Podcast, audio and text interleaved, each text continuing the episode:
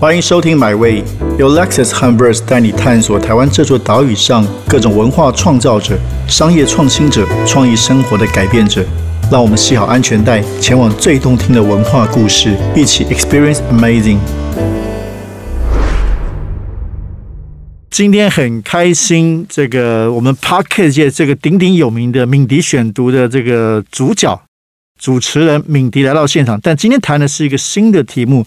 也是最近敏迪选读一个新的尝试，是关于旅行，关于这个敏迪散步。那想先跟敏迪聊一聊，就是对原来敏迪选读其实大家都非常喜欢说国际新闻，那你是怎么样开始走上旅游这件事情的？好，嗨，大家好，我是敏迪。呃，其实我在早期做国际新闻的时候啊，我固定会前面讲大概一个多小时，一个小时十几分钟的国际新闻，后来呢，我就会在后面加一点软性的内容，比如说推荐电影啊，然后。有阵有一阵子是去旅行，好像《天下》杂志哦，是吗？最后我是说那个财经杂志最后面不都有点软性？对对对对，必须要软性的。但其实就是想说，很大家喜欢我节目超过一个半小时，我想这在 Podcast 里面应该算是蛮少见的。是是是，对。那我想说，那我还要再讲到一个半小时，好吧？那我聊一点我自己的生活。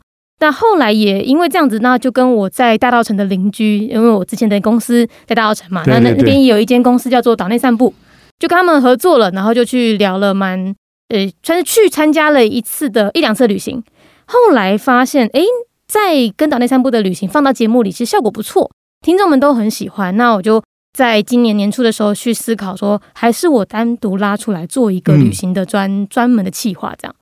所以一开什么意思？做旅行的企划是跟岛内散步是是完全合作吗？还是你自己做自己喜欢的？呃，算是一开始的出发点是想说，那我就跟岛内散步完全合作，嗯，就是。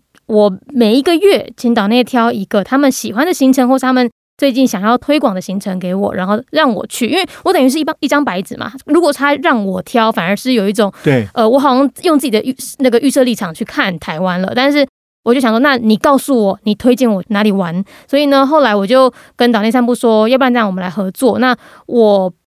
参加你的行程，但是你可以让我把你行程里面的内容变成 podcast 放上去。其实这个是要事先为什么要跟他们讨论？为什么我不直接去参加，然后就录个节目就好？因为那是他们的 know how 啊，就他们的导览老师的历史的故事。那我必须要经过他们同意。那再加上我觉得有有岛内散步的带领，让我在旅行的过程之中会有更多更深入的内容。呃，这也是我的听众想听到的，所以我就跟他们合作了。哎，你你怎么做啊？我的意思说。呃，其实像我们现在这个节目比较简单嘛，坐在这个录音室来录音对谈来宾。那以前你你可能也在录音室自己谈，所以做岛内散步，如果还没有听过的听众朋友，你是怎么去做这个事情的？而且好像你其实不同级有不同的方法跟策略。对我其实一开始没有想的很复杂，我就想说，那我就去玩嘛。然后只是我。当时也要收音，因为录下来我要回去自己听复习。然后就想采集现场声音。对，是的，但是采集现场声音当时没有想说我要把它用在节目里，我只是想要回来复习，然后让我就是重新就是思考一下、解构一下，然后就像我以前在国际新闻一样啊，就讲给大家听说，哎，我又去哪里玩了。结果后来不对，我发现我到了现场之后，那些收的声音都好棒。就是以前我们走在路上，像有一条路线是大道城，我已经走到不能再走，我走了五年的路线。当我在现场戴起呃耳机，然后用比较呃就是厂商赞助的比较好的收音设备听的时候，那个环境音跟我以前走在路上的声音是截然不同的，所以我就觉得哇，这太棒了！我要把它放到节目里面，结果就把自己搞死，因为 因为这实在太复杂了。我除了现场收音之外，我回到家里面，我要去整理超过二三十个音档。然后每个音档从几分几秒，我要什么声音？它是跟我的口白要渐入渐弱，就它渐强呢，还是我要继续的慢慢往下当当背景音等等的这些，我全部都要重新想过一遍。嗯，但是越做越觉得啊，好累，可是好棒，就是我我没有意料到说这就这就惊喜。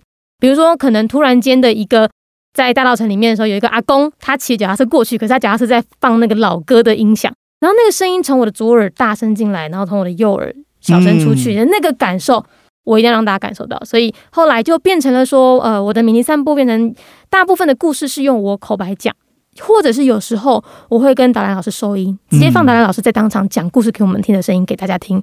接下来穿插着不同的环境音，是对，大概是用这种形式。但是现在又有新的形式，就是嗯呃。有时候我会在整个流程结束之后去访问导览老师，因为参加这个游程的时候，我就会很好奇，哎，为什么你路线这样安排？为什么你讲这个古错不讲那个古错？好，那我就会很多的问题就在私底下再去访问导演老师的时候，就把他的想法放到节目后面。然后另外还有一集是像白沙屯妈祖，那是我完全没有时间去参加的，所以我就是邀请了一个有经验的人，我的朋友叫闪妮进来一起用聊的。也就构成了现在迷你三部上架大概五六集吧，我没有细仔细去数，但是每一集都有不同的表演形式。你去了哪些地方啊？这五六集，我去了，去了，是一开始大道城嘛？对，大道城，然后去了恒春做了两集。对，恒春的话，它我们比较不是走那种海玩玩水的路线，不只是垦丁，对，不止垦丁，我们到了满洲，我们到了呃采茶等等的，然后再来是三条角，上个礼拜刚上下的是三三条角。那三角角的话，我们是去到了一个被遗忘的渔村，叫做马岗。啊那我想马岗在这一次呃，我们这次录音的主题就是文化路线里面，它是一个蛮重要的文化，是深度比较深。什么样的故事？三角角它其实是台湾极东点，台湾本岛的极东点，然后它在新北市。嗯，其实所以其实新北市它同时包含了极东跟极北哦，是是是，很特别的一个地方。对，那呃，三角角它其实以前它有两个，它现在有两个渔村，一个叫。马冈一个叫毛澳，这两个渔村之前是军事管制，对，就是美军跟日军都有在那边。那可是军事管制之后，那些渔村开始就是因为渔业的枯竭，还有因为捕捞技术的不一样等等，养殖业的兴盛等等的，渔村的文化开始没落，然后人口开始外移。除此之外，他们还有居住正义的问题。那这边讲到这就比较沉重了。总之呢，就是这个两个渔村开始有了呃，比如说财团跟当地居民跟文化保存等。不同的面向在做抗衡，所以到现在你去旅行的时候，你去马冈或马澳旅行，你可以听到当地的居民他们在讲讲述这些故事，然后你也会留下一些议题回到你心中，然后回到家里继续去思考。那这就是呃，我觉得在旅行的过程中，我希望特别带给大家的一个面向。你现在大概多久做一集这个旅行？不一定，还不一定，因为我跟岛内散步的合作是一个月参加一场他们的旅行，但是如果他的那一场是比较。长时间的，嗯，比如说两天一夜，或者是一整天的，那回来我会看素材内容，决定我要做到一集或两集。那节目上架目前是平均两周一集，所以有可能你今天想去哪里玩，或者跟朋友聊到哪个地方有趣，就自己跑去做了一集。有可能，有可能，但我必须先承认一件事情，我自己呢是不太会安排旅行的人。啊哈，我我我是那种，如果你身边有这种朋友哈，就是。哎，搭顺风车的那种，就是啊，大家全部一起一一群朋友去约去旅行，结果我就是那种完全不会规划的，我就是去参加当分母的人，我是这样的个性的人。那为什么我会来做这个旅行的节目？主要就是因为，哎，当我每次去旅行的时候，我喜欢那个不确定性，我喜欢说，我到了当地，尤其是我们还能出国的时候，到了当地，我看到了一条巷弄很特别，它是一般当地那个国家居民会住的地方的生活的样态的时候。我会走进去，我可能会花一个下午在那个巷弄里面绕，然后我会喜欢偶遇跟邂逅。对对，这是我的旅行的方式。所以呃，如果是我自己安排去旅行的话，这些偶遇邂逅可能很难做成节目，因为太随机了。然后跟老实说，那都是我在现场的。的感受，它很难化成历史，化成文化来到节目里面，深度会缺乏一些，所以这就是为什么我还才找岛内散步合作。所以做这样的节目，米林散步或者这样旅游的节目，其实需要你刚刚其实需要比较 structure，比较结构的，它不太能随性的，需要事前的准备，知道哪里要去哪里，然后做什么样的准备，该去。做什么样的录音，这都是目前为止都其实都蛮是需要准备的。应该这样讲，就是需要准备没有错。可是我把准备的功课交给了我带我旅行的对合作伙伴。那事后回来之后，我只我只能做到什么？就是我回头审视所有我的素材，嗯，然后在脑袋里解构一遍。比如说好了，可能我在马冈那边的那一天的行程是先去灯塔，接下来看渔村石头屋，接下来看海女表演等等的。但是回到家。我要重新把所有的问题结构，然后我希望留在听众脑袋里最后的一个疑问是石头屋的保存。嗯，那我就把石头屋挪到了后面，所以这个是呃有点像是这一个合作伙伴他给我什么样的食材，我回来煮成什么样的料理。对于听众来说，会乐听来说，你觉得用听的旅行跟其他旅行有什么不太一样？跟他看看书、看看一个这个指引。指南，你觉得会什么不一样？首先是感官上的刺激就截然不同了。我有我这次做这个节目的时候，其实我的初衷是因为我带大家看了那么多国际新闻，一直在听国外的事情。那因为疫情嘛，大家没办法出国，那我们是不是要回头有时间了，好好待在台湾了，就好好的来认识台湾这块土地的每一个角落的故事？所以我的初衷是想要带大家回到台湾认识台湾的故事嘛。那呃，所以一开始的时候，我本来的面向听众的面向是在台湾的。结果殊不知节目出去之后，超多的海外的听众，他们就传讯息跟我说：“明天我真的都没有办法回台湾。”然后你的声音让我觉得我好像在这一个小时内，我人在台湾。OK，对，所以那个感受是我意料之外的收获。那我觉得这个是对，就是今天即即便人就在台湾没有错，像我们现在在台北市，嗯，但我可以带你听到恒春的声音。对，可以带你听到台湾极东点的海浪的声音。是是，对，那这个是呃第一个的差别。第二个是我们当下去旅行的时候，你不太可能做这么多的故事的历史历史的挖掘。好，即便你跟岛内散步的人合作，但是呃，或者说你参加岛内散步的团，各种有深度的导览团的时候，你只能当下去吸收到他给你的东西。但我后来回来，我会做更多的功课，然后我会，我觉得这就是跟我做国际新闻的方法有点像。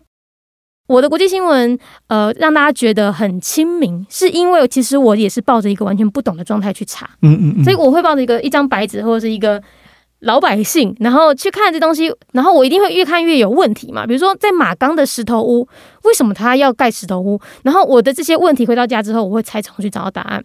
所以我带着大家旅行会比较像是一个你知道旅行小白，可以这样讲，就是一个小白，然后慢慢的去站在他家的位，站在大家的位置。对，去去帮大家解答这些答案，而不是一个专家导览员。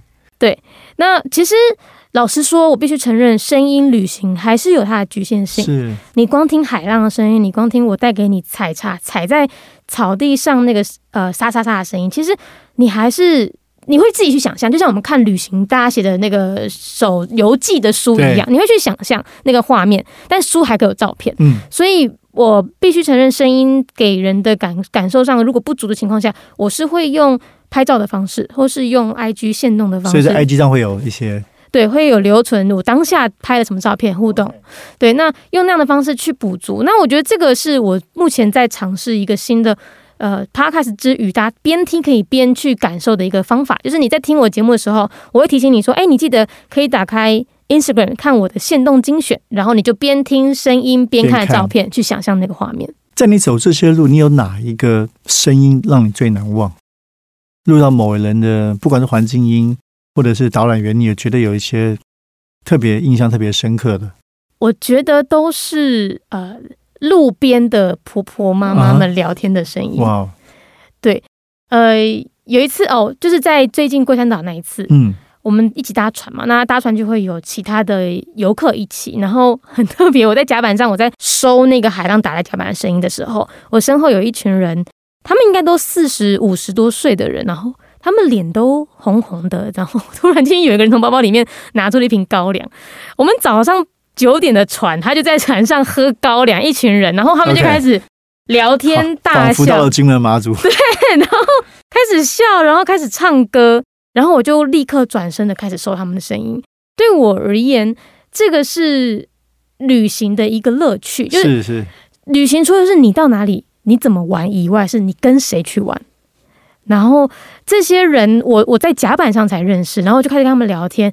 他们是我这个生活圈里面完全不会碰到的人。嗯嗯嗯。但是我在这一个旅行的这个当下，我遇到了他们，然后跟他们一起唱歌聊天。但是我不我没有喝高粱啊，但是就是。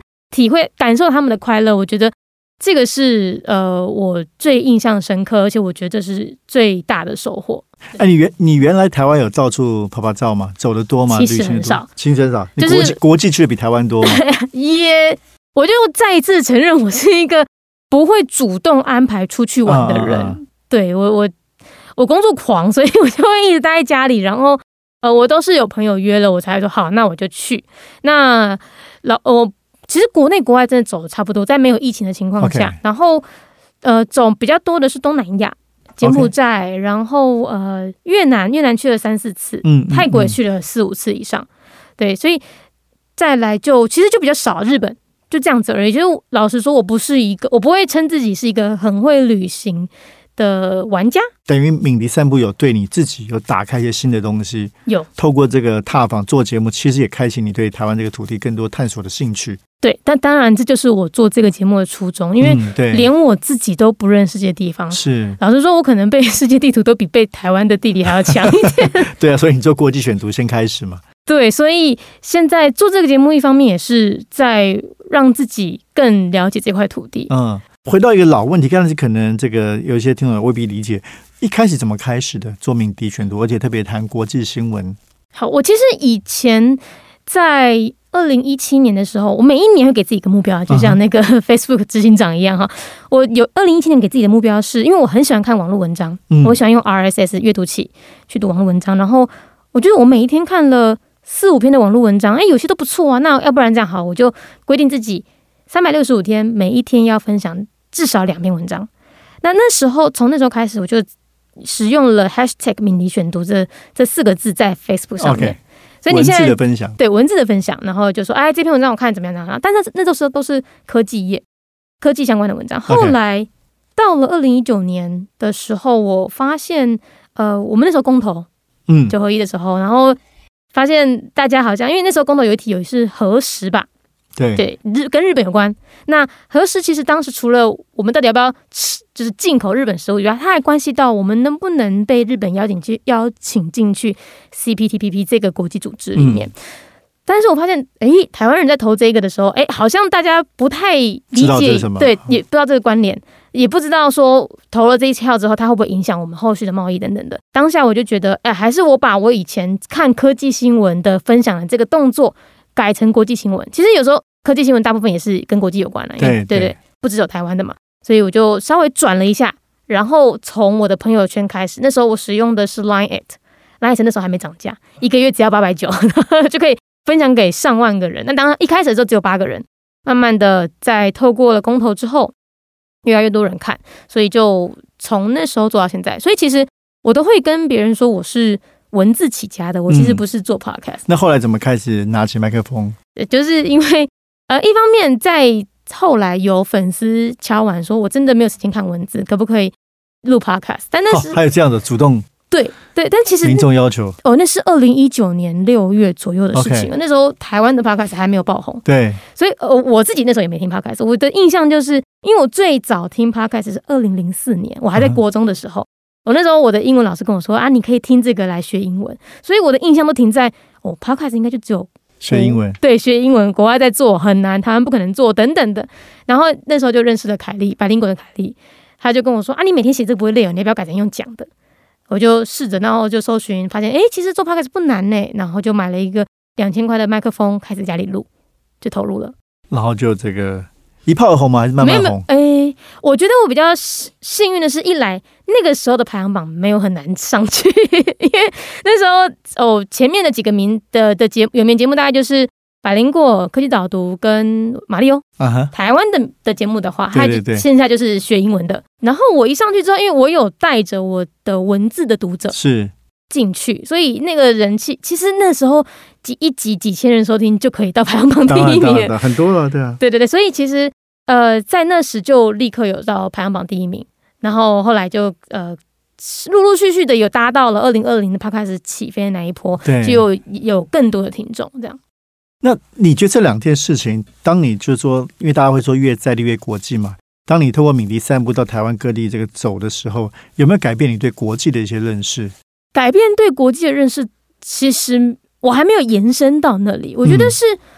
我先认识这块土地的故事，对。然后有一次有的串联是，我们我刚刚不是讲马钢的居住正义吗？对对对。其实最近哇，不好意思，我现在跟有点忘记那个国家。我最近在做一个国家的研究的时候，发现哇，他的故事岂不就是跟马钢很像？就是当地的居民啊，我知道了，以色列跟巴勒斯坦。OK，对，就是巴勒斯坦他他们在吵耶路撒冷这一块地，然后呢，他们呃。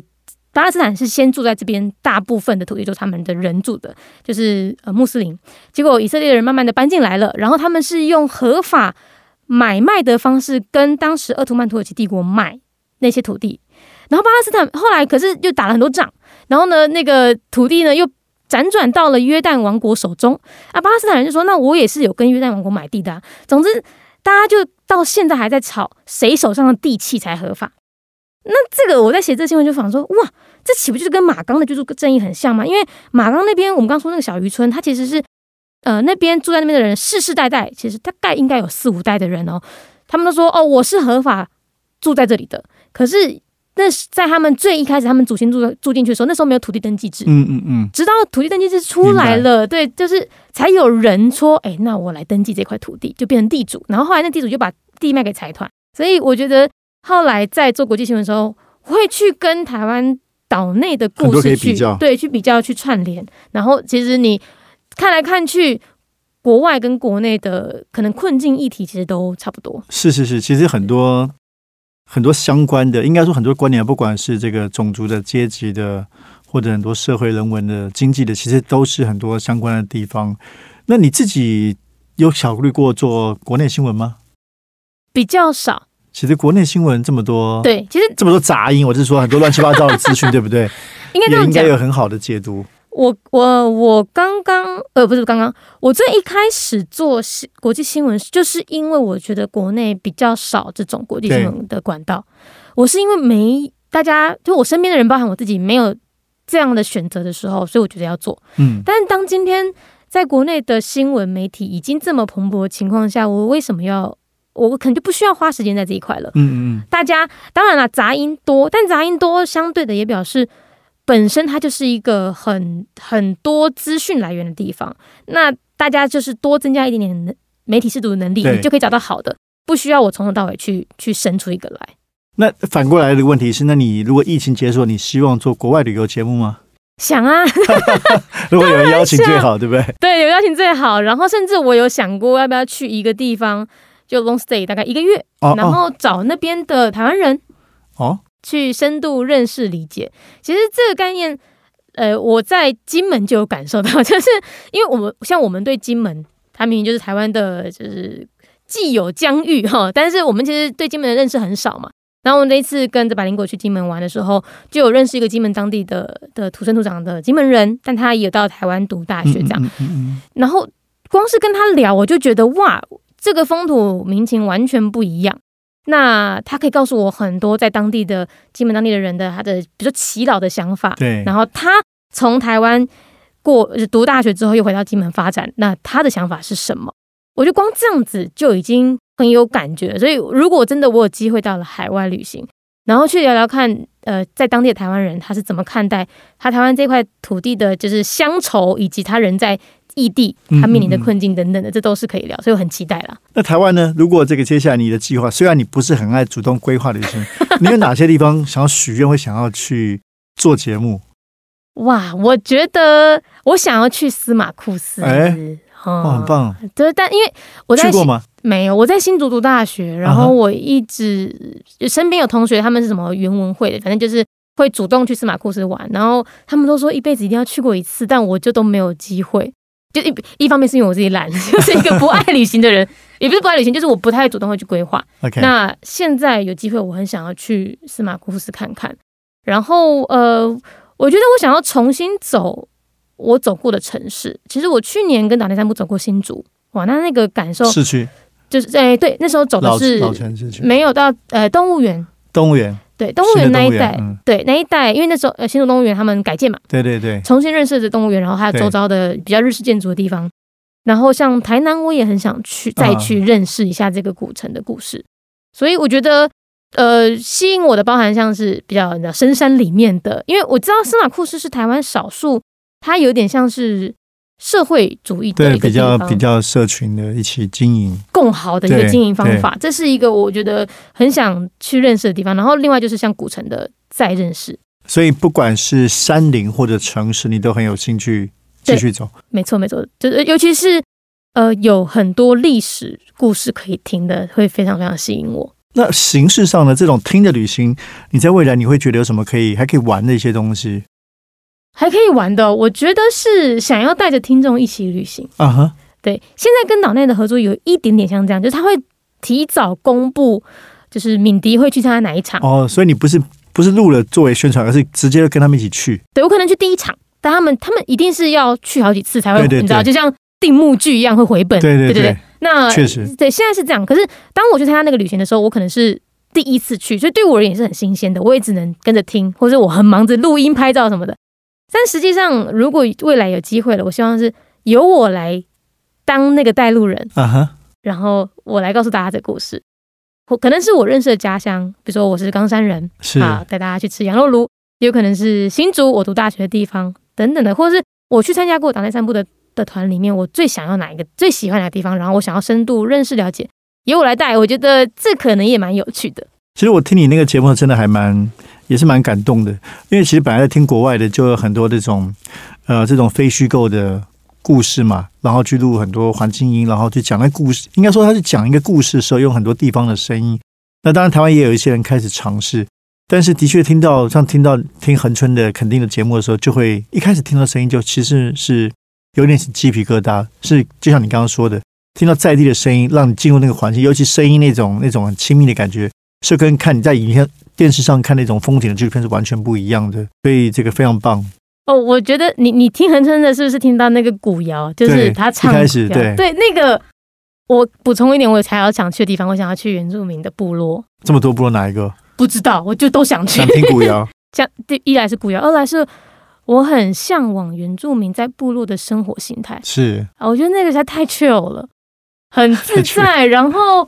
我觉得每个人都高 EQ 哎，就是 像我们最近就跟跟阿豹不错嘛，对。然后阿豹就是我现在看过就是 就是非常高 EQ 的代表，他可以用诙谐的方式看待我们这些汉人，对对对，给跟他聊天的一些很白目的印象。然后跟呃，我觉得阿豹他他在努力做一件事，就是把原民文化带出来给我们看到。那那我想要除了他这样那么努力带出来之外。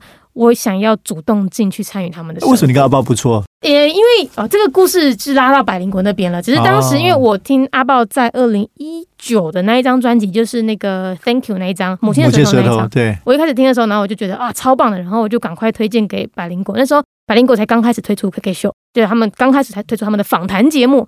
我说：“哎，你们要不要邀阿豹？”后来就因为那一次的访谈，因为我有去参加，我有去旁听，OK，就认识，然后就很荣幸的，后来阿豹就得奖，而且得超多奖，真的，真的，真的。然后我们 Verse 第二期封面人物也是，啊对，没错，对，你同一期啊？对，对，同一期的，对，对，对，对。所以像后来认识阿豹之后，他发现他即便得了这么多奖。